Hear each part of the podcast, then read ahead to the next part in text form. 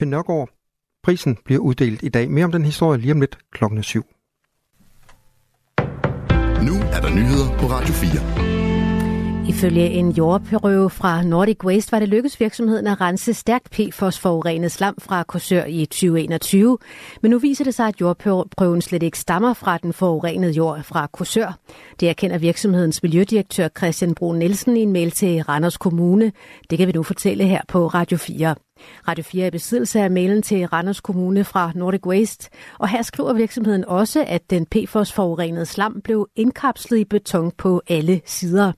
Nordic Waste havde ellers forklaret, at man ønskede at rense slammet for PFOS, men det skete altså ikke, viser mailen. Af korrespondancen fremgår det, at Randers Kommune i januar 2023 vurderede, at der var tale om et potentielt ulovligt forhold. Men i dag ser kommunen anderledes på sagen, fordi Nordic Waste siger, at den forurenede jord er indkapslet i beton og derfor ikke længere udgør en forureningsrisiko. På grundlag af redegørelsen vurderede forvaltningen derfor ikke, at der var basis for yderligere håndhævelse, oplyser Randers Kommune i et skriftligt svar til Radio 4. Randers Kommune skriver også til Radio 4, at de formoder, at betonkarret med PFOS'en er begravet under det kraftige jordskred, der ramte Nordic West i december. Nordic West har ingen kommentar til sagen, skriver de i en mail til Radio 4. Og som vi netop har kunne fortælle, så har Nordic Waste ikke renset den PFOS-forurenede jord og slam, de har modtaget fra Korsør.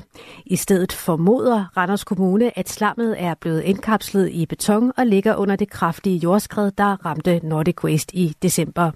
Ifølge flere medlemmer af byrådet i Randers Kommune så de nye oplysninger tvivl om alle de prøver, Nordic Waste selv har udtaget og brugt til at dokumentere forureningsniveauet i jorden ved virksomheden. Øh, de har gjort sig skyldige i det, jeg kalder kontrolsvindel. Det indrømmer de jo selv i den korrespondence med Randers Kommune siger Bjarne Overmark, der er valgt for beboerlisten i Randers. Han mener, at sagen om den PFOS-forurenede slam og jord bør anmeldes særskilt til politiet. Dem, der har gjort sig skyldige, de skal jo straffes, det er der ingen tvivl om. Øh, og man får selvfølgelig den mistanke, at det ikke er første eller sidste gang, det er sket. Ny og hård retorik for tidligere næstformand i Dansk Folkeparti til at melde sig ud af partiet. Tidligere folketingsmedlem René Christensen forlader partiet og skifter til Moderaterne. I dag sidder han som første viceborgmester i Guldborgsund Kommune.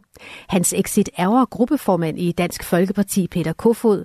Men Kofod mener ikke, at partiet har forandret sig. Det siger han til TV2. Vi er meget langt hen ad vejen fuldstændig det samme parti, som det vi gik til valg på ved sidste øh, folketingsvalg. 53-årige René Christensen har i overvis været en stabil drivkraft i Dansk Folkeparti. Han blev i partiet, da 11 folketingsmedlemmer forlod DF i løbet af 2022. Men ifølge René Christensen er hans nu gamle parti blevet for hård i kanten og kommet for langt væk fra magten. Han noterer sig også, at Dansk Folkeparti har skærpet retorikken og måden, man kommunikerer sin politik på. En 42-årig mand, der tidligere har været overordnet vagtholdsleder i den kongelige livgarde, er blevet idømt 40 dages betinget fængsel og 60 timers samfundstjeneste. Det oplyser Københavns Byret til Ekstrabladet. Manden, der er senior sergeant, var tiltalt i 10 forhold og er blevet dømt for seks af dem. Han er blandt andet dømt for at kalde en kvinde for yngste fisse, og for at han i hendes og andres påhør sagde, at det var rart med en kvindelig sergeant på vagtholdet, fordi man så havde en at invitere ned om natten.